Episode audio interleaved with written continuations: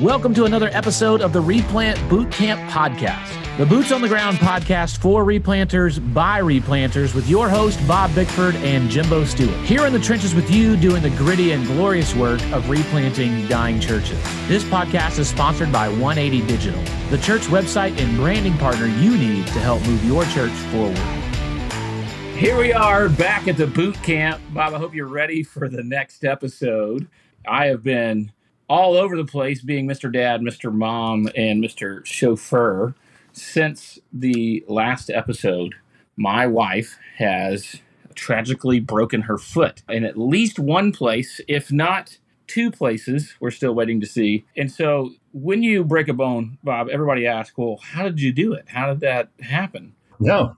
So my wife was at rehearsal. She's supposed to be in a play this week of Percy Jackson and she's been working really hard for a long time. Very excited to be in it.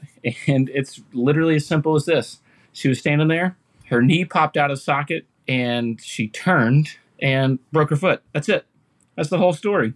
Man, that's a that's a story. That is, I mean, that's a story in and of itself, right there. Because yeah. you know, usually it's you know, I was climbing a mountain, I was parasailing, I was hang gliding, I was, you know, I was, you know, doing an ollie on the skateboard, you know, whatever, or kick Jimbo, you know, one of those, I, you know. but well, I, I think the bigger question is how's she doing now? Has she is she all right? She's doing much better now. It was kind of a hard start there at first. We took her to the doctor and they put a knee brace on her to protect her knee from coming out of place and a boot on her foot to protect her foot till she can see an orthopedic surgeon and it was like her knee got worse and just like they have you know they put this knee brace on that's supposed to keep your knee from popping out of place. Like that's this whole design. And it's like infinitely worse. Like her knee popped out of place like seven times in a matter of like 12 hours. And it's excruciatingly painful every time mm-hmm. that happens. Mm-hmm. and so that's starting to freak me out because i'm thinking if your knee's popping out with a medical device literally designed by medical professionals to keep this thing from happening, and now it's happening, something's wrong. And my assumption was something's very wrong with your knee. I didn't look at the problem correctly, Bob. We talked to the doctor. The nurse had put the knee brace on upside down. All right. 1 800 injured wife.com. Like, go there right now. I think a big settlement is coming your way. Yeah, something. Yeah, man. We got to figure that. But now that she's got the brace on correctly, she's doing much better. So she'll see an orthopedic surgeon later this week and we'll know more information. Well, I'm sorry that that happened to Audria. And uh, that's a tough, tough go. And I'm sure it, it complicates life for you a little bit because you're you're the sole driver, meal maker, laundry dude, chief bottle washer, etc. guy right now. Um, the whole yeah, the whole thing, man. In addition to carrying this podcast on your back, I mean, I just want to thank you for all you're doing for the us and the boot camp in life, and well wishes to you, Jimbo and Audria. Well, good, man. Hey, a couple updates on the podcast for our listeners that I want you guys to know about. One, speaking of overlooking things, we overlooked the fact that we did not have a search bar on our website. And so we called up our good buddy at 180 one good buddies at 180 digital and they fixed it real quick. So now you can go to replantbootcamp.com and you can click whatever you want in that search bar. If like not only like, hey, is there a specific topic that they've addressed, specific guests that maybe they've had on that I want to know about, but we've often talked a lot about other important things like restaurants you should visit when you yeah. go to certain cities and and you may you may remember like there was something called brothers tacos. What city was that in? And yeah. you can search that and it's going to should do some there. trivia. We, we need to do some contests and trivia. I mean um, i'd like to suggest a few search terms. The number one search term that i would like to suggest is chainsaw. Chainsaw. Chainsaw yeah. Egg in a hole i think yep. the second one that i would say uh-huh. and tractors. Those would be three that I would contribute at this point, Jimbo. Yeah, yeah. Put those in, see what you find when you listen to those episodes. Here's the second update I want to give everybody on the podcast recording platform that we utilize called Squadcast. There is now an opportunity for us to do something called backstage, which means that when we record this, we could put a link out there where our listeners could join us live and enter, they could enter stuff into the chat room and things like that. And we can make it a little more interactive. I'm not saying we're going to do that every week, but just be on the lookout for when we decide one day we've got the right topic, the right thing, like the one problem, the one solution to solve all your problems podcast episode that we'll mm-hmm. market it out there in such a way that we'll get people on. And we'd love to uh, just be on the lookout. That's going to come one day where we're going to be inviting you to listen in live while we record. And uh, Jimbo, I'm a little disappointed. We're not putting that behind a paywall, are we? Behind? No, no, no, no. Okay, no. all right. I was a little concerned there for a minute. Well, hey, look, let's dive into the topic for today. I want to talk to you, the listeners, about the importance of servant leadership. And today, it seems like good leadership is really being questioned as to what that even means, right? So I think for a long time, even though we all wanted leaders with good character and integrity and with the right motivations, the prevailing kind of view of what a good leader is has been determined almost entirely on their ability to get results and particularly results that are easily measured numerically right so how how good are you at drawing a crowd how good are you at uh, fundraising how good are you at getting a social media following? How good are you at some of those things? And we've talked about this a little bit with platform versus table leadership, but as we talk about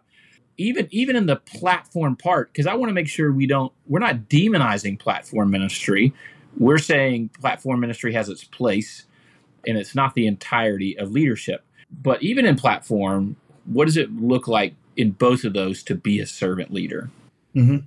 I think that's good, Jimbo. I think too many times we are prone to swing to one side of the pendulum. You know, the pendulum swings to one side all the way or the other. And I think what what we're trying to uh, to uh, stress is the necessity for being being a fully developed leader that exhibits the fruit of the spirit, models your leadership after Christ, etc. And that's the challenge, right? And I think sometimes when we take those surveys, it's easy for us to go, well, I'm all of this or I'm none of that. And too many times we let a we let a man-made survey just kind of dictate to us an excuse for mm. operating certain way as a leader. So I'm glad you're bringing this topic up, and I think it's going to be helpful for the guys. Well, I think we have to. I mean, we have to recognize, right? Even Jesus came to serve. Yeah. You look at the famous kenosis passage of Philippians two. You look at even what he said. He said that the Son of Man came to serve, not to be served. And you look at the passages about what it means to be an elder, a pastor, a bishop, overseer, whatever term you decide to use there we've been called to serve and love and honor God and honor others as we lead. Yeah, and specifically the Philippians passage says have this mind in you that was in Christ Jesus and so I think that's really key for us is developing the mind and the heart and the actions of a servant leader really are first and foremost the biblical call that we have and then this really is the most effective way to lead a congregation forward. Yeah, so there's a lot of people who have written about servant leadership I've gotten to learn a lot about it under the tutelage of Rick Wheeler and Bob Bumgarner, uh, the two AMSs I've gotten to serve under here in Jacksonville. Both of them love to talk about servant leadership, lead like Jesus. Robert Greenleaf wrote The servant leader is servant first. It begins with a natural feeling that one wants to serve. The conscious choice brings one brings one to aspire to lead. The difference manifests itself in the care taken by the servant. First, to make sure that other people's highest priority needs are being served. And I love this part of this quote. The best test is if of your if you're being a servant leader, the best test is do those that you're serving grow as persons? Do they, while being served, become healthier, wiser, freer, more autonomous, and more likely to become servants? That's that's how you know. It's so I love that look of not just what are your characteristics of a leader, but what is what are the people you're leading? How to like how is that fruit playing out in their lives is the best test of if you're a servant leader. Most definitely. And I, I think if you're in a position of leadership long enough, you you know the old axiom says you reproduce who you are.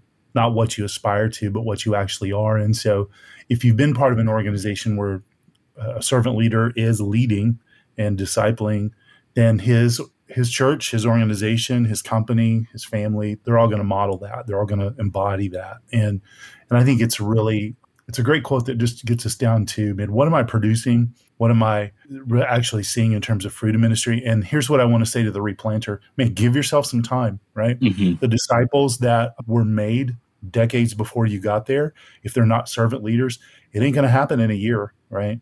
Mm. And particularly, it might not ever happen in some of their lives. It might only happen with the new folks that you bring in. So I want to give some guys a little bit of space and a little bit of grace too to, to evaluate their leadership with a long view and just a sense of patience as they cultivate a different type of culture and a different type of leader in their context and in their church.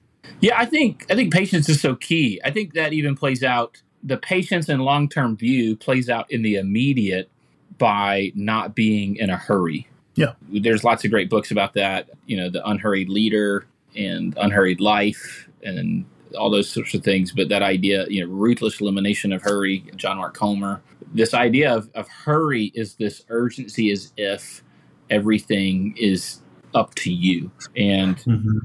that's a that's that's a temptation as a leader to feel like, especially in a replant, where you may be the only one taking initiative to lead for a while. It really starts to feel like, man, this is all on me. And and so I have to hurry and, and get things done. Man, if you look at the timelines in the Bible, God never gets in a hurry. Nope. And this, this is just be patient.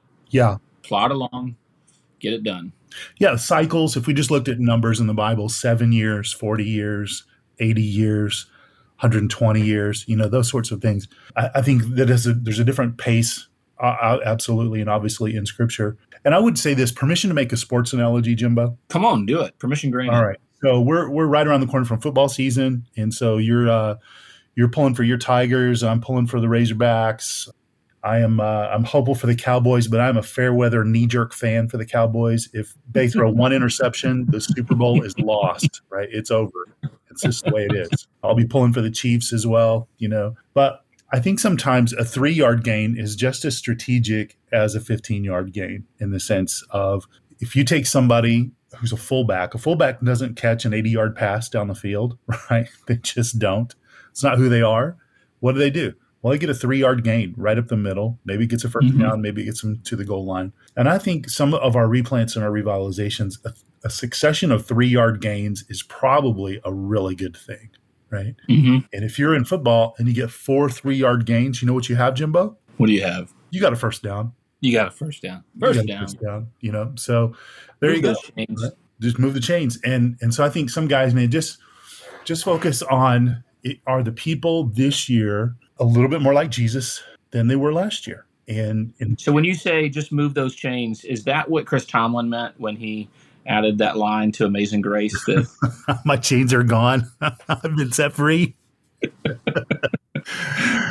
I don't know what he meant, Jimbo. He just adds he just adds stuff to hymns. I don't know. I don't want to talk about Chris Tomlin. Uh, all right, let's move on. Let's move on. All right, look, another book that talked about servant leadership is James C. Hunter. Called, has a book called The Servant. He defines servant leadership as the skill of influencing people to work enthusiastically toward goals identified as being for the common good. And Hunter goes on to say that we we really in leadership usually lean towards getting people to do things either through our own power or through authority and that it, we need to we need to lean away from trying to do things in our own power but in authority that of the authority of the Lord. And so here's here's how he distinguishes those. He, he defines power in leadership as the ability to force or coerce someone to do your will, even if they choose not to, because of your position and might. And so it's the because I said so, right? It's the I'm your boss. I told you to do it. You just got to do it.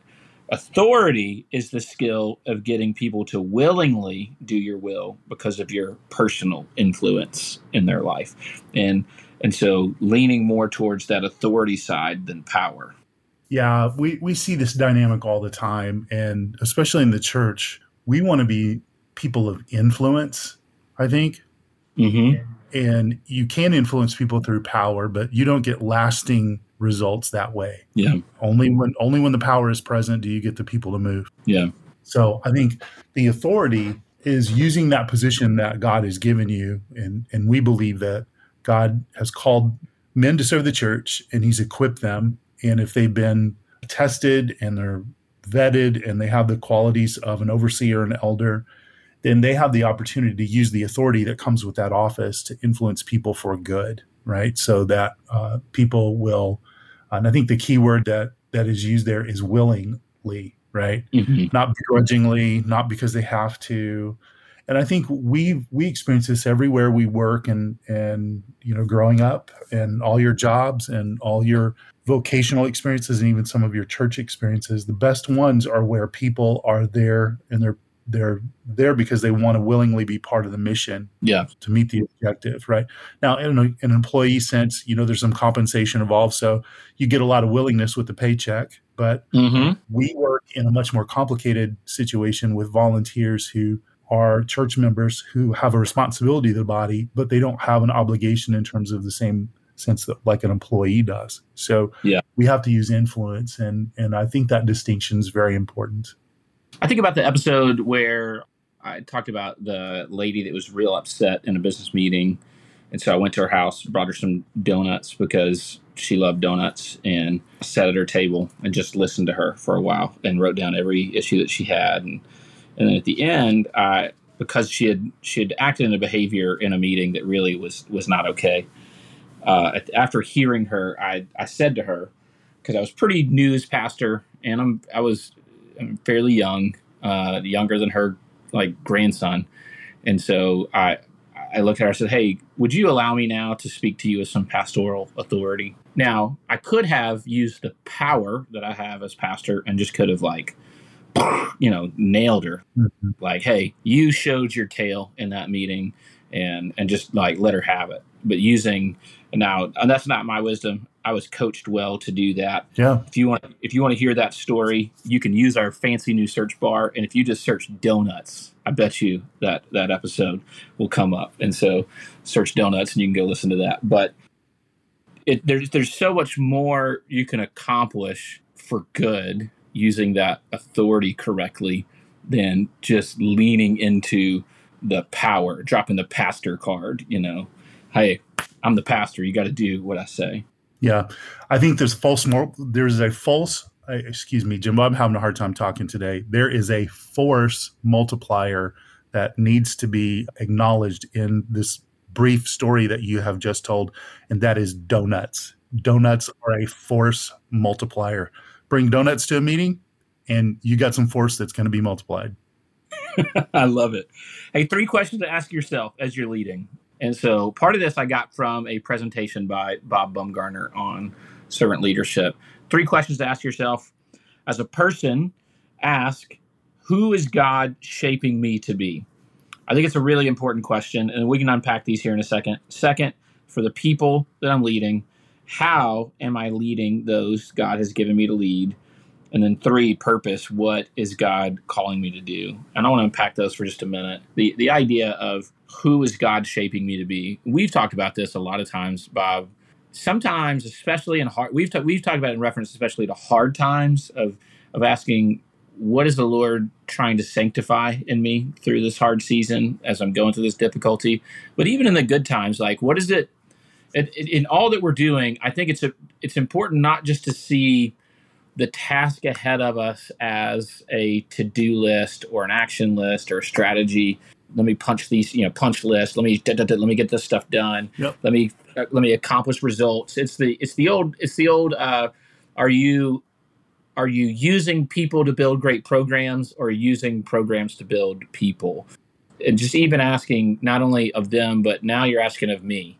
Am i doing this so i can be numerically successful so i can feel validated in my work uh, find my identity there, or how is how is God shaping me? How is God using this sermon I'm writing? How is God using this leadership effort? How is God using these challenges? How is God using these things that are easy to celebrate to shape me to become more like Him?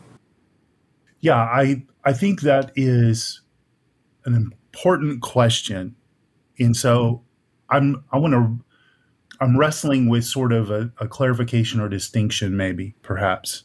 Yeah, because I I think um, I have worked at uh, a church on a large staff and and have the responsibility to oversee a lot of folks. And one of the things that was uh, said often is we we um, we use ministry to get people done. We don't use people to get ministry done, right? So there's kind of this this distinction a little bit, but I think what actually was meant by the phrase, you know, we use ministry to get people done was was an unhealthy employment and assignment that was of a particular nature that I don't think necessarily had a, sort of a divine sanctifying mission other than this was what I think should be done. And so I'm going to, this is what I think should happen in this person's life. And so I'm going to put this person in this thing, in this activity, in order to produce what I think needs to be done in their life. Now, I, I want to be cautious in saying I do believe that God calls us as leaders to uh, to to strategize and to pray together and to think through with others what can we do together in terms of ministry to accomplish the mission that God has given us here mm-hmm. and to do it in a way that brings glory and honor to Him. Mm-hmm. That, that is something that's completely different than I think this needs to happen in this person's life. And so I'm going to create this thing to make this happen in their life. Does, does it, are, am I making sense? Am I kind of making the distinction here a little bit? I just want to be clear on that. Yeah, I think I'm kind of tracking with you. I mean, it feels like somewhat the same idea there of I think the thing we're trying to avoid is seeing people as commodities. Yeah. Depersonalizing, right? Where you know it's the old um, I say old it's it's the quote that kept coming up in the Mars Hill podcast, the rise and fall of Mars Hill of you can either get on the bus or you can get run over by the bus. Yeah. And the you know the and and you know Driscoll says the whatever of dead bodies behind the bus and yeah, there's a high body count. Yeah, the high body like servant leaders are never going to be okay with a body count, right? Like a servant leader cares less about the perceived successfulness of their programs and cares more about the spiritual development and health of the people they're leading.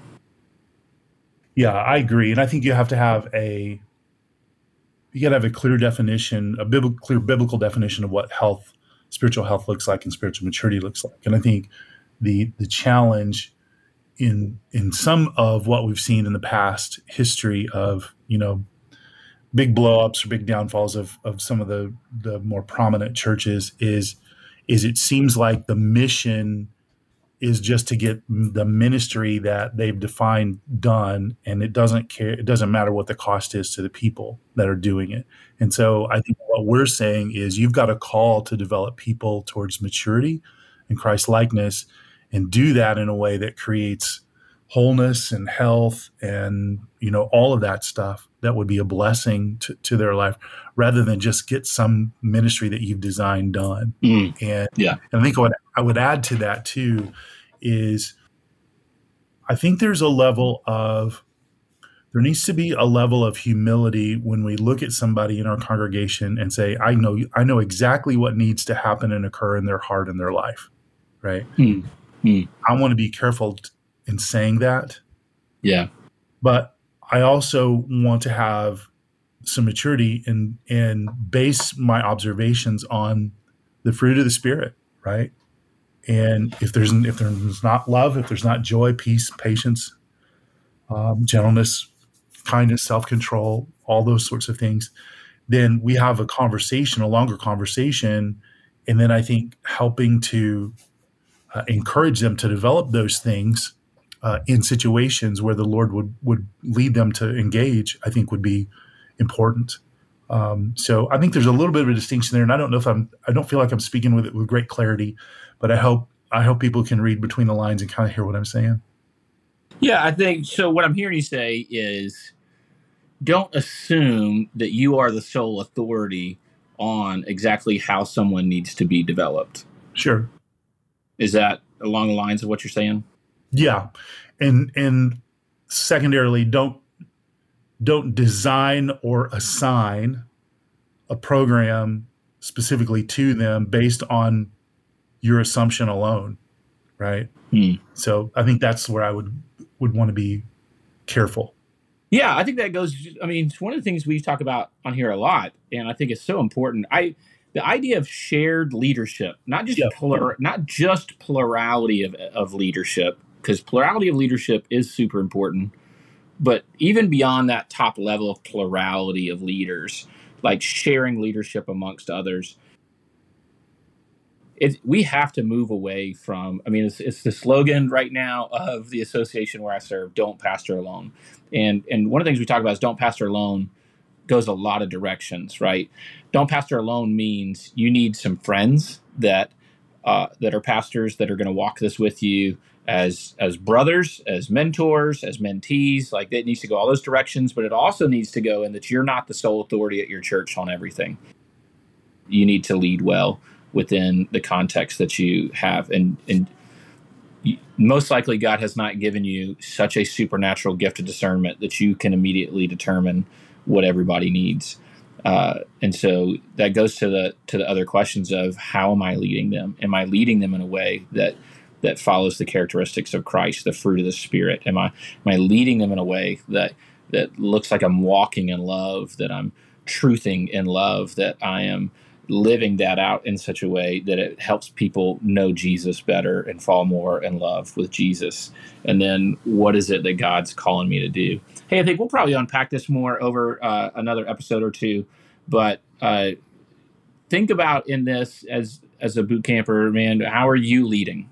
What is it that God's calling you to do? And how is God using this to shape you? as a leader to become more like Jesus because that's what really matters more than everything else. Thank you for listening to this episode of the Replant Bootcamp Podcast, a resource for replanters by replanters. If you enjoyed this episode or found it to be helpful for you and your ministry, please help us get the word out by subscribing, sharing, and leaving us a review on your favorite podcast listening platform. This podcast is sponsored by 180 Digital. 180 Digital is a team of design, development, and marketing experts that love working with churches big and small. Check out 180.church, O N E E I G H T Y.church to learn more about how 180 can help your church move forward.